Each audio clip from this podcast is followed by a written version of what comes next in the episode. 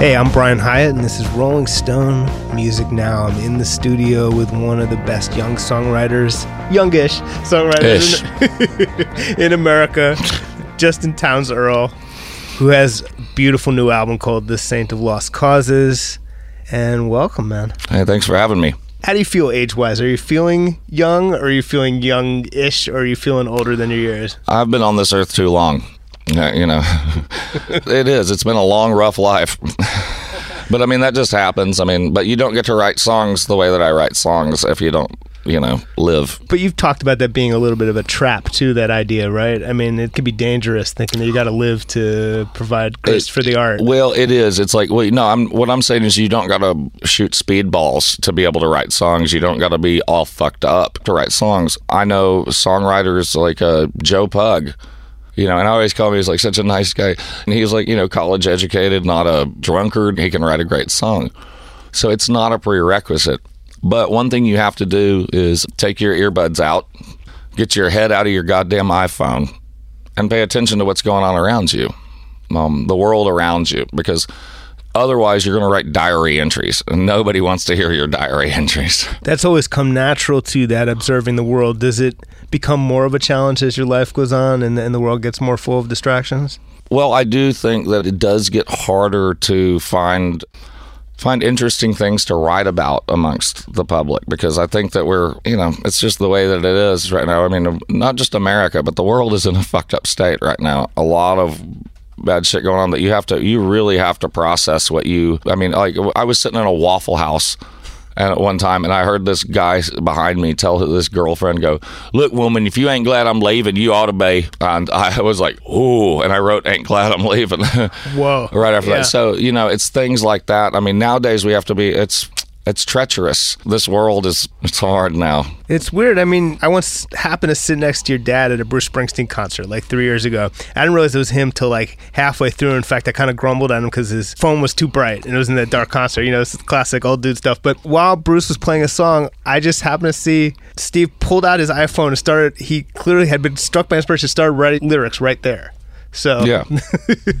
I mean, I've always been a cocktail napkin writer. My dad's the same way. It's just like it's not sitting down at, at a desk and like I got to finish this song today. It can take me six months to write a song because I mean, if you stole one of my notepads, you could get a whole steno pad that just has one song in it hmm. over and over and over again, edited, edited, edited, edited, edited, going over and over and over again. But you know, that's patient about writing songs, but knowing that if you want to be a songwriter, you need to be a songwriter and nothing else matters. There's a lot of approaches, but just to put it on polar ends, there's the Leonard Cohen type approach, which is revise, revise, revise. There's the Neil Young approach, which is basically like first draft, best draft. You've always been on the Leonard Cohen side, I guess. Yeah, I've always been the. I mean, you know, most people who think that their first guess is the right guess, you need to keep that to, uh, you know, shooting pool, not life and not art. Because it's, you know, you're probably wrong. You'll probably find something different. I mean, you'll probably think of something better later if you give it time to rest and you're within you. On your new album and on, you know, basically your whole catalog, you're drawing on a really wide range of roots music, which kind of includes stretches all the way to like Springsteen and the replacements and all the way back to Woody Guthrie and, and maybe before old bluesmen and stuff. But do you ever feel a little bit like one of the Last Jedi kind of things? Because the tradition is a little bit withering on the vine to a certain extent in the larger culture. I do think that it is withering. Kurt Cobain was not a great songwriter because the first thing that he heard was Thin Lizzy, and he based everything off Thin Lizzy or Springsteen. He was a great songwriter because he went all the way back to Leadbelly. He understood Woody Guthrie, he understood Sonny Terry and Brownie McGhee. Songwriting is, is such a history. If you get to do this for a living, you owe something to the past you know, and you got to be ballsy to step up and write a song like "They Killed John Henry" or "Same Old Stagger Lee." But it is your responsibility to carry on those traditions if you're going to use them. Up Chestnut Hill, down on Murfreesboro Pike. Set up But yeah, even in, you know, certainly not in country music, not a ton in anywhere are there people No, So how do you feel about that? it's awful. All that bro country bullshit that's coming out of Nashville now. I mean, even hip hop drives me insane now. I mean, what happened to flow? Yeah. You know, now it's like,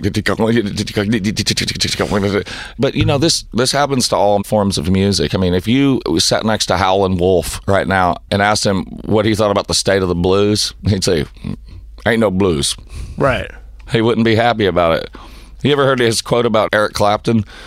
Where he was asked, I think it was in Mojo magazine. He said, "They said, uh, what do you think about all these British blues prodigies?" He goes, "British blues prodigies, like who?" They go, "Like Eric Clapton." And he goes, "I tell you what, Eric Clapton can do is he can take that wee wah pedal and throw it in the creek on his way down to the barber shop." I never heard that one. wee wah pedal. you reach out kind of externally i think as much as you ever have on almost every song on this album it's really very little that's autobiographical other than maybe the last track talking to myself I'll admit I'm lonely. Need someone to hold me just to sleep at night. This is definitely my most outward looking record. You know, I was processing a lot of stuff that, and it takes me years to process things. Like people ask me, "Have you wrote a song about your daughter?" I was like, "She's only two. I'll write maybe when she's five, I'll process it enough to get something about it." You know, but I wanted to take what Springsteen did for New Jersey and spread it around America. So, Ah Yes Mi Niña, about a, a Puerto Rican guy from the Alphabets who got locked up on mandatory minimums, and he's just off the bus from Clinton Correctional, and they put him out on the Bowery, and he's and he runs into his daughter for the first time as a teenager. On me as we rode, use the side so right. Over Alameda is about a kid from the Jordan Downs housing projects in uh, South Central Los Angeles, Flint City Shake It, Appalachian Night, all that stuff. You know, it's like spread it around because I think we've forgotten that we're Americans. Hmm. We're all Americans. the appalachian nightmare is like the level of detail in that i can think of a few other yeah examples of that besides like uh, springsteen stuff Yeah. maybe you can i was wondering if there's other any other models for that level of storytelling detail in a song Smoking drinking by age 13, skipping class and getting high. That was a hard song to write because it was a lot of, of detail, and I'll probably never play it live because I'll never be able to remember all those damn words. you got to use the prompter like bruce No, never. but that's the thing that we we have to remember is like you know it's like you think about like for so long people are like. Oh, you know, big drug problems. Well, that's a black people problem and a Mexican problem and a you know da da da da all this. But you know what? Go to Appalachia and say if you marginalize anybody, they will respond. They will respond. They're going to do what they got to do to survive. So in Appalachia, they robbed the hell out of drugstores and they cooked the hell out of meth. And it's ruined Appalachia. The same thing that ruined South Central Los Angeles, the same thing that ruined South Nashville. there's a degree of parallel to the guy's story in that song to your own life obviously A bit, yeah. I mean, bit. I lived in Appalachia, upper. I lived in Johnson City, Tennessee, for a little while. Pogie, Tennessee, Butler, Tennessee, for a little while, which is you know right on the border of North Carolina and Virginia. And yeah, it was ate up with uh, pharmaceuticals in the '90s. I mean, long before people started worrying about, oh, you know, now they're trying to sue drug companies because people are addicted to OxyContin. It's like you know, drug companies' problem. It's our problem. Hmm. well i mean it, it does sound like they were pushing doctors to prescribe and all that kind of thing Well, I mean, they got something to sell, don't they? They got something to sell, but it, it ain't a drug company's problem that somebody started taking pills. You know what the problem is? It's something hurt inside them. Something wasn't right inside them. And the world didn't treat them right. They never felt comfortable. And they found something that made them comfortable. I mean, I remember the first time I shot heroin, I was 12 years old. And nothing had ever felt right in my life.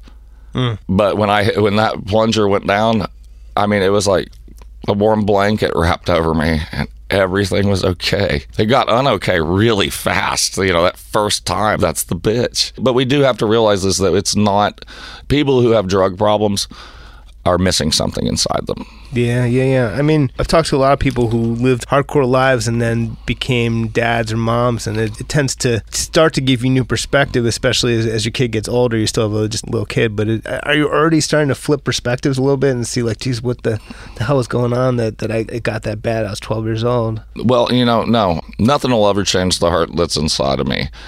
You know, it goes way deeper than my father. I was a kid. I was I was abandoned. I was molested. I was beaten. Jesus. You know, so everybody's lucky I'm not a serial killer. I mean, and so there's something that will always be missing inside of me. But I will protect my daughter. I will protect my daughter and make sure that that does not happen to her. Do the best I can to do that. I hope she has a better life than I did. Yeah. Well, your life's not over yet. You know what I mean? Like it's like you're still writing the story. Yeah, you know, it's still going. It's still going. And I mean, well, I, sh- I hope she has a better youth than I did. That's the thing. There seems like a degree of like a, a journey of self repair that that you're on to a certain extent. How much of it is in therapy and stuff? Because I know you, you told me last time we spoke that you know you've talked to a, few head shrinkers. You said, and uh, but how much is through like your art, or is that like too romantic to imagine that that's a a healing thing? Well, I mean, it's definitely what I do. Like writing songs and performing is. If I didn't do that, I mean, I would be insane. Not to mention it's you know the only way I know how to make money other than selling dope. Mm. You know, so if I didn't do this, then I'd be in prison or dead right now. And so there's something very therapeutic about it. I love being on stage. I love writing songs, all those things. Um, but once again, it's not. You can't write songs that are diary entries. Yeah. You, know, you, can't do diary entries. Nobody wants to hear that. Even Mama's Eyes, like songs like that, that's not a diary entry. I left a lot open for what uh, other people want to think. Yeah. Those two songs, uh, Mama's Eyes and, and Farther Away From Me, are, are like an, from two really powerful albums that are paired in the same way.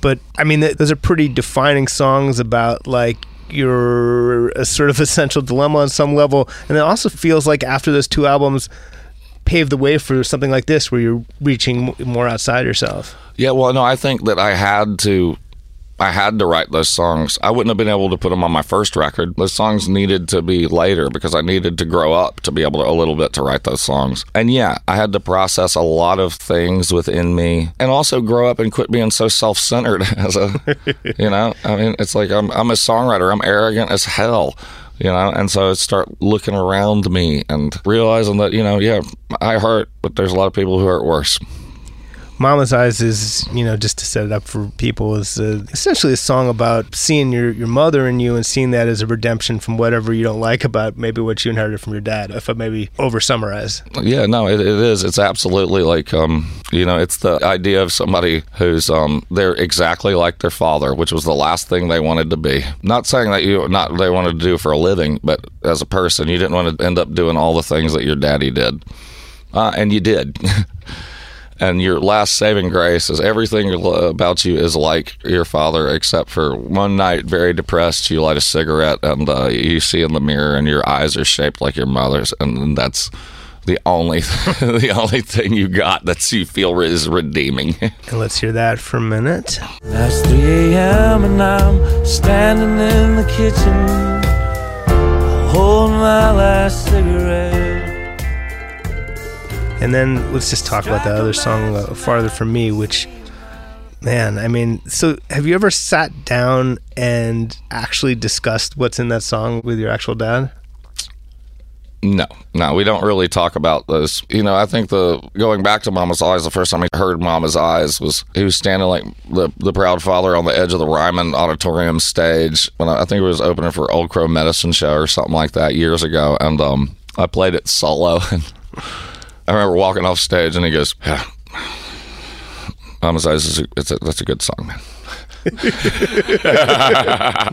I think probably what's most brutal about Farther for Me is when you put yourself in, in his shoes and you're like so many nights all alone, coast to coast, haunted by the ghosts of a child's hopes. It's like, I yeah. mean, that, that's fucking brutal, man. I haven't actually thought about that song in a while, but yeah, coast Sorry. to coast, haunted by the ghosts of a child's hopes. And I mean, it's, um, nights, so all alone. I've always been brutally honest with my songs. I mean, uh, nobody can tell me that I'm not honest in my writing. You know, nobody's going to say that I wrote about bullshit. Uh, There's two songs about Flint, Michigan on this record on the new record besides the outrage that everyone kind of shares what led you in that uh, direction well the same what i was talking about earlier about marginalizing people and this is the thing it's like yeah you can take that back to roger smith and, and gmc when he took gmc and moved all the factories out of flint moved them out of Detroit. But you know what? It's like people who blame politicians for things. It's like if you blame a politician for something, we let it happen. We let it happen. Americans. But if people in Flint, Michigan, South Central Los Angeles, Appalachia uh, knew how much they had in common, I think we could get things together a little bit better. But we have to realize that we let things happen. And we can't say they. You know, I'm on the left, well, and they're on the right. No, no, we, Americans. I don't care what side you're on. We're Americans your sound is varied from record to record, but there's still like an aesthetic that I associate with you. One of the things is like stand up bass and just a certain size and a certain soundscape to the, the recordings. And you've obviously worked as a producer yourself. You co produced this record. Like, how would you describe the kind of production that you like, that you want to make for these songs? Well, you know, each record is different, each song is different, but I had the grace of being born a Southerner. And one thing that we have is every form of popular music American music was created in the South bluegrass, country, jazz, blues, and then it all heads up to Memphis and becomes rock and roll. Mm. So what that gives us is, um, if you pay attention, you have the chance to to really know, get into the roots of all those kinds of music and understand them from their base. If you don't pay attention, then you're stupid. you know, as far as I'm concerned but it does. It gives you this thing where you feel these. We know how it grooves. I mean, it's just something that feels right about it. It's all those kinds of music. We created them, and I say Southerners, and that means black, white, Creole, whatever you want to be. It's a Southern. We're just Southern Americans. It's ground zero. How important was Tom Waits to just formation of your style? Tom Waits was very important because I loved the way that he his his ability his his imagery um, I remember that song "Hang Down Your Head" off Rain Dogs, mm. where he says, "Hush your wild violin, hush your band of gold, hush your inner story. I've heard somebody told."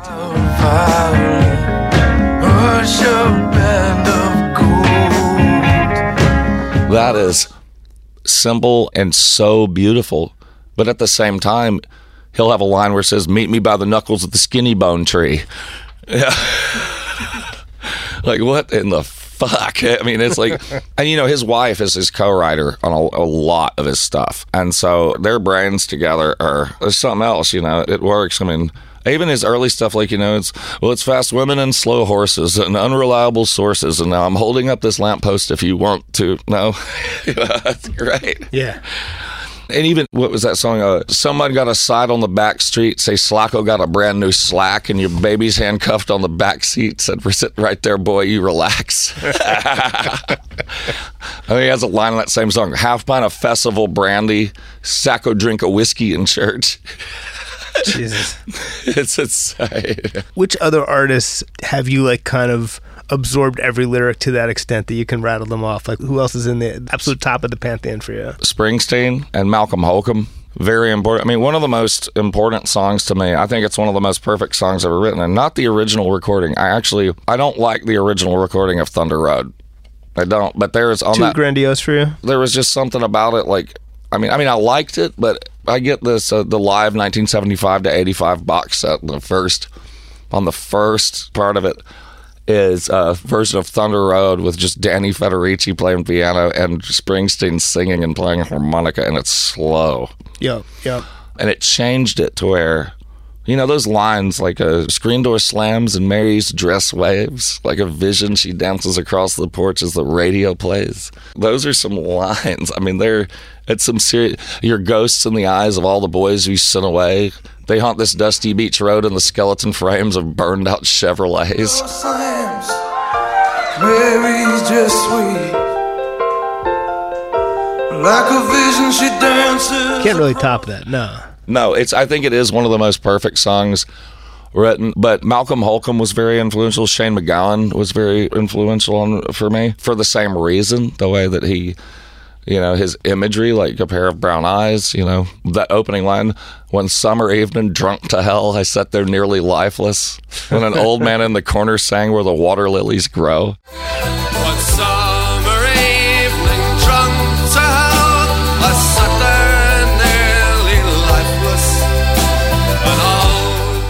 I mean, that is fucking amazing. But Malcolm had this, um, simplicity about him. He's one of the most electrifying performers I've ever seen play play solo acoustic. But he has this song uh, called "Who Carried You."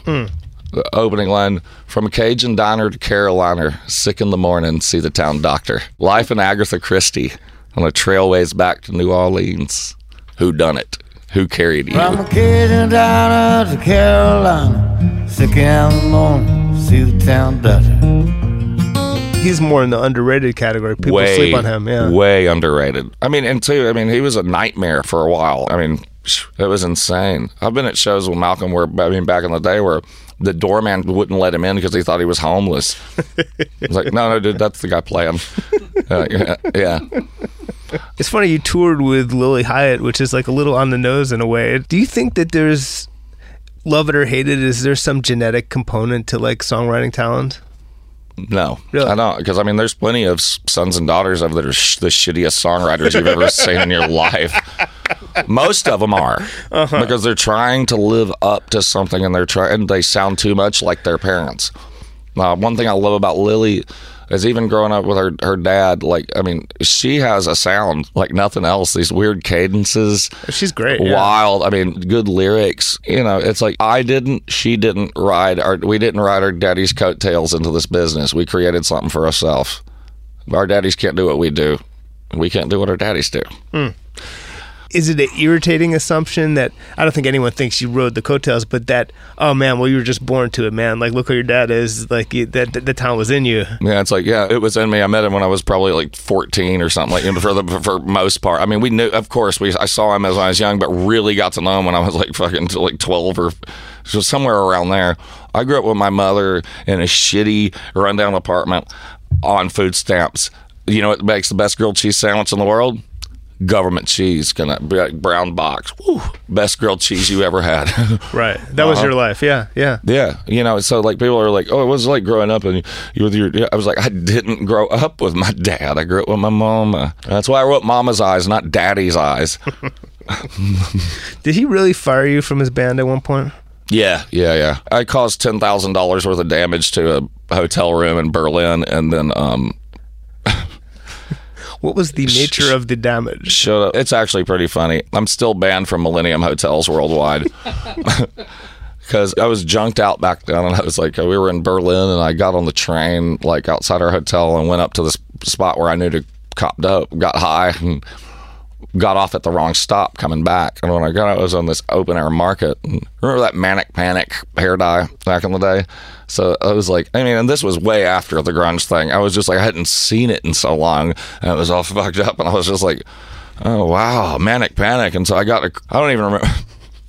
I bought a jar of the like clown red Manic Panic. I went back to my hotel, and I don't remember doing this. But you know, Millennium hotels, they're all white. The Sure, floors okay. are white, carpet's white, the walls are white, everything's white. I woke up, woke up in the morning laying on the floor, naked, stood up and saw red handprints, footprints all over, all over the room, all over the walls, all over the, all over everything. And I, was just like, Yeah, I don't think oh, you used the hair dye right. Yeah. yeah, well, I was like, what the, what the fuck? What's happening? Like, I, I thought it was blood. And I like go into the go into the bathroom, and what I'd done was I'd evidently put the hair dye in and got high and nodded out and, and didn't rinse it out. So I'd passed out in the middle of, of the I passed out in the middle of the ro- and you should have seen where my head was. Because it was like this deep red that just radiated out. It looks like a target. Footprints handprints all over the place. I mean, that must have been some conversation when you then got fired from your own dad's band. Well, at that point, I decided to. Um, I was already living with two of the nastiest hookers in South Nashville, Tennessee, in a motel when I was off. So I, I didn't much care. What year was that? Been about 2000. Okay, so then it took a while after that to get to your first album. Yeah, yeah, Like eight years, yeah. yeah, yeah. I almost made a record for. Fuck, what is that record called? Lost Highway when I was 18 years old. It was right around the same time that all this shit happened. Um, but actually, the same A and R person that signed me to to New West, Kim Buie, decided not to sign me to Lost Highway because I was too fucked up. She liked the songs, but it was like, we already got Ryan Adams. We don't need you. It was, I think, 2011. You had like a relapse, a pretty dramatic one. Uh, has it been fairly smooth for you in that time since, as, as smooth as can be, or what? What's the sobriety ride been like? That's bumpy. Yeah, That is, you know, it's what I do for a living. But sobriety to me means I don't shoot heroin and cocaine together. right. You smoke weed, right? A lot of weed. Uh huh. Yeah, lot.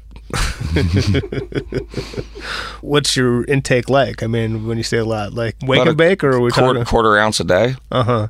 Do you do edibles, or you just? They're okay, but you just never know what you're getting. Uh huh. I like Gorilla Glue. I s- sticking with the Gorilla Glue. I like spliffs. Smoke the big cone spliffs, 15 to 18 of them a day. That's a, a great deal of weed. Yeah. Yeah. Do you have anyone warning you that that's somehow bad for someone who has a history of addiction? Because uh, there is some people who, who would think that. No, I've never asked anybody a goddamn thing about that. But you know, some people would be like, "Oh, that's you know that." oh, yes, of course they would. Of Yeah. course they would. My dad's one of them. He's like, smoke, wait, I was like, you do you, I'll do me. You know, don't worry about it. But you don't drink, or you do. No. Yeah. So that's pretty much that's where you draw the line. Yeah. Yeah. Fucking four pounds of weed a week. that's, that's, Yeah, I mean, it's like two ounces a week, yeah, basically. okay. yeah, yeah, yeah, Yeah, yeah. Do you write high? Can you can you write high? Yeah. Yeah. Does it help you? You think? Um, I'm not sure if it does, but it's just one of those things when I sit and write, I it's just like I smoke like if I sit down to go like put things together, it just goes, it goes, it goes, it goes. I mean, I don't think that there's any substance that helps people write songs. I'm an ADHD kid, so you know, a little speed focuses your brain up, but it doesn't mean that it helps you. I think you said you were doing some non-songwriting, just some writing. I don't know if it was fiction or, or what, but what's the deal with that? I'm still working on it. It's a book called Baseball Blues and LSD Cultural Revolutions in America. I think that what would America be like if we never had baseball, never got the blues, and uh, never had LSD? I like that. so is that that's an actual nonfiction research kind of thing, or just kind Yeah. of yeah? Yeah, it's something I've been working on for for a while, just slowly. Were psychedelics ever part of your drug intake? Well, actually, you know, I do take a lot of LSD. You I do? Oh, fuck yeah. Okay. But I got real shit, Owsley acid, you know, real stuff, not some shit that you get from your cousin, you know. Nobody knows what that's like, you know. It's a very different thing. It's hard to get nowadays, isn't it? No. well, it depends on who you know. Yeah, yeah, yeah, yeah. I've had people say that they can't get it anymore, but uh, Yeah, well, that's they must be too old. That's because they screwed up. You know, people are like, you know, my buddy who's a deadhead. It's like, no, I know actual dead heads, like real ones, not just some guy who bought a fucking tie-dyed shirt in 1982. Like the, the guys who grew up with Owsley and all that stuff. I mean, every baby boomer I've spoken to about their LSD experiences, and like every boomer has one, every creative boomer has one, but they're all like, I did it 12 times. And it actually cracked open my creativity, but then one time I had the worst trip ever, and then I never did it again. So, but you just keep going. Well, I mean, and baby boomers are all proud of themselves because they're like, we ended the Vietnam War. It's like, well, yeah, you know what? And you screwed up the stock market in the 80s, didn't you? Because you turned right and went straight. That is true. Yep. But what about? Have you ever had a truly bad trip? Um, no, no, and not even when I was a kid and I took the bad shit. But that's the thing is, it's bad acid that gives you bad trips. That's interesting. do you kind of do a daily microdose, or will, No, no, no, no, You don't. no. You don't believe in that. You, you if you're I- dosing, you that's dose. okay. I mean, well, you know, I like to. Well, I'm not going to say how I carry it, but I always have it on me. And if I'm like, you know, you're delayed at the airport, just like, psh, peace out, boom. I mean, you, you go. Aren't you afraid of just you know fucking freaking out on the airplane, or are you just so used to it at this point? Once again, don't take bad acid. Yeah, you got a strong physical and mental constitution, clearly. Something like that. I don't want to dwell too hard on this topic, but what do you get out of it? Out of like a you happen? Well, you know, it's like I don't take it and go out to the club, go out to the bar. It is a very spiritual thing. I don't want to give it to you know a bunch of guys and hang out and blah, you know screw that. It's a very spiritual thing for me. I think it it opens up the mind. I think that it allows the mind. You find the angles. It's weird because your music is not conventionally psychedelic. Fuck no, it's not. I'm not a fucking hippie. I mean, it's like, you know, you're not gonna get no marshmallow chocolate covered overcoat from me. I mean, but that's the thing is like I don't. It's not to influence the music. It's for the head. I think. And, uh, you know, tons of people will disagree with that. It's like, well, you had bad acid. Sorry. Do you have any weakness for like the dead, Phish, anything that this? Fuck no. I do not like, never liked Phish. I never got into that shit. I was really good friends with John Perry Barlow, who wrote a lot of the Dead songs. I do like the Dead record, The Working Man's Dead. Yeah, everybody likes that. But yeah. the rest of it's like, I mean, a lot of it's just like wandering, spindly shit, you know, to me. And but I think Garcia was incredibly talented. I think Pigpen was incredibly talented. You know, I mean, some of the shit that Jerry Garcia did, his bluegrass stuff, was it was awesome. Well, when John Henry died, Tell me about your journey from. You've talked a lot of times about Nirvana Unplugged and, and the Lead Belly moment, but what was your journey to really digging into roots music from there? What were the kind of steps along the way, and what did you learn? Well, it was. I mean, it was actually that unplugged record where I discovered who Lead Belly was, and it was an obsession with Lead Belly.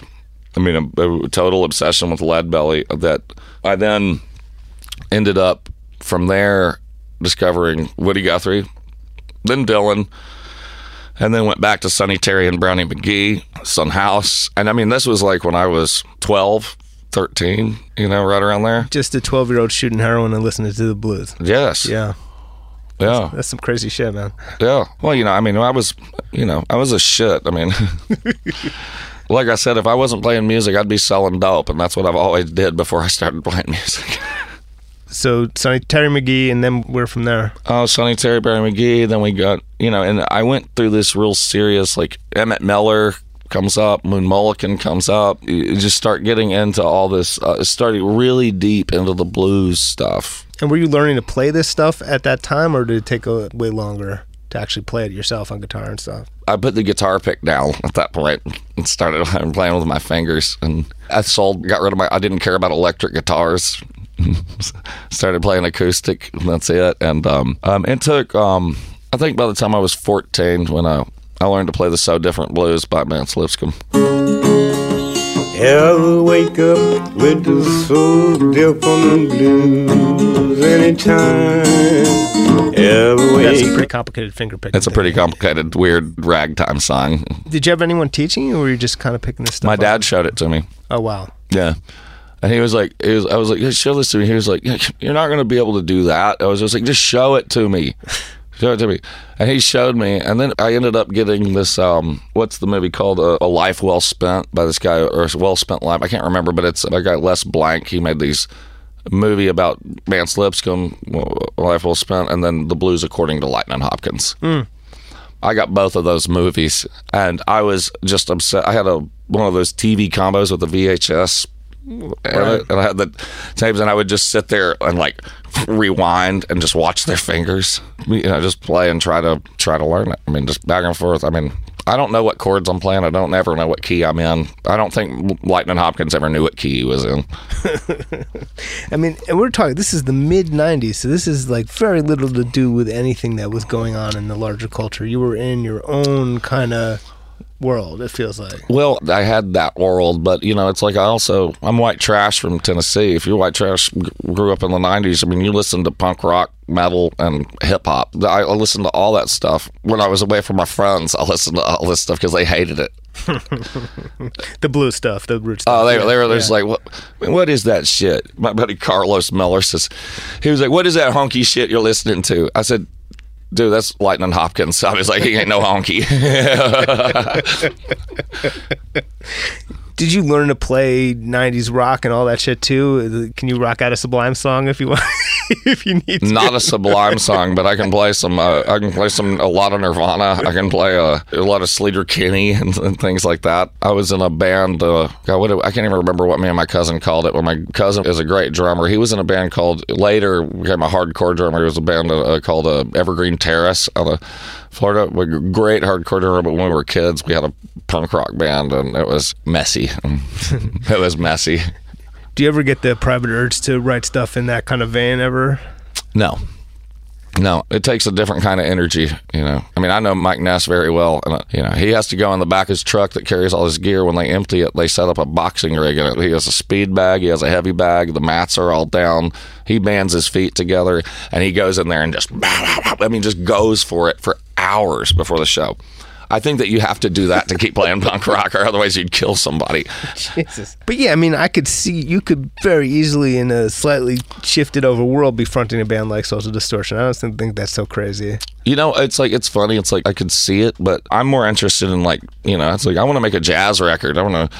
I want to do a record with the Preservation Hall Band. Justin Townes Earle sings the best of Billie Holiday with the Preservation Hall Band. Oh, dude, do that. That sounds fantastic. Right. We just got to talk the record label into paying for it. Yeah. And them into doing it.